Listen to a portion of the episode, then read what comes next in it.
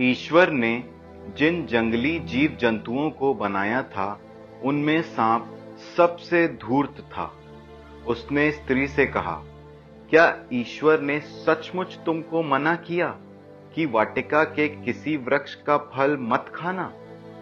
स्त्री ने सांप को उत्तर दिया, हम वाटिका के वृक्षों के फल खा सकते हैं, परंतु वाटिका के बीचों बीच वाले वृक्ष के फलों के विषय में ईश्वर ने ये कहा, तुम उन्हें नहीं खाना, उनका स्पर्श तक नहीं करना, नहीं तो मर जाओगे। सांप ने स्त्री से कहा, नहीं, तुम नहीं मरोगी।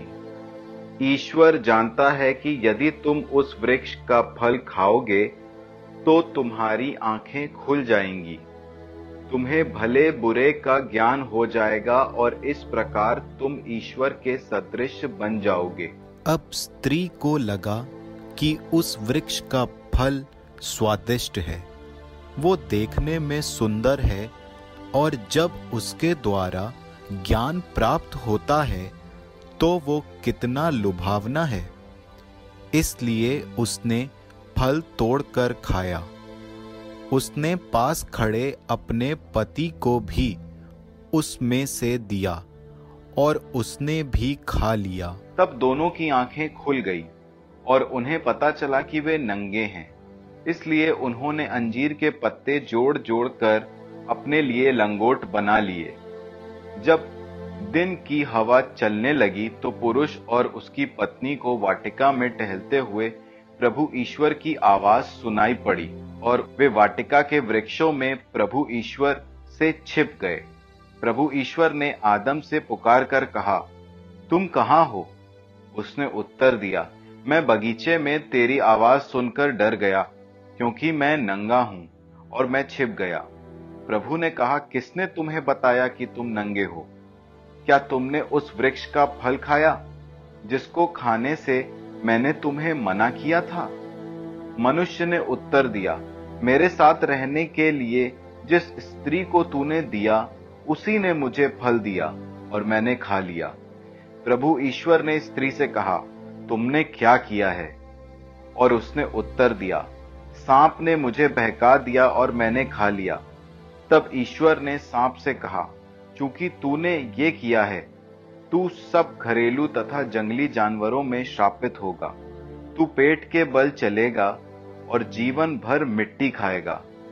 मैं तेरे और स्त्री के बीच, तेरे वंश और उसके वंश में शत्रुता उत्पन्न करूँगा। वो तेरा सिर कुचल देगा और तू उसकी एड़ी काटेगा। उसने स्त्री से ये कहा, मैं तुम्हारी गर्भावस्था का कष्ट बढ़ाऊँगा। और तुम पीड़ा में संतान को जन्म दोगी। तुम वासना के कारण पति में आसक्त होगी और वो तुम पर शासन करेगा। उसने आदम से ये कहा क्योंकि तुमने अपनी पत्नी की बात मानी और उस वृक्ष का फल खाया जिसको खाने से मैंने तुमको मना किया था, भूमि तुम्हारे कारण श्रापित होगी। तुम जीवन भर कठोर परिश्रम करते हुए उससे अपनी जीविका चलाओगे। वो कांटे और ऊँट कटारे पैदा करेगी और तुम खेत के पौधे खाओगे। तुम तब तक पसीना बहाकर अपनी रोटी खाओगे जब तक तुम उस भूमि में नहीं लौटोगे जिससे तुम बनाए गए हो, क्योंकि तुम मिट्टी हो और मिट्टी में मिल जाओगे। पुरुष ने अपनी पत्नी का नाम हेवा रखा, क्योंकि वो सभी मानव प्राणियों की माता है। प्रभु ईश्वर ने आदम और उसकी पत्नी के लिए खाल के कपड़े बनाए और उन्हें पहनाया। उसने कहा, भले बुरे का ज्ञान प्राप्त कर मनुष्य हमारे सदृश बन गया है। कहीं ऐसा ना हो कि वो जीवन वृक्ष का फल तोड़कर खाए और अमर हो जाए।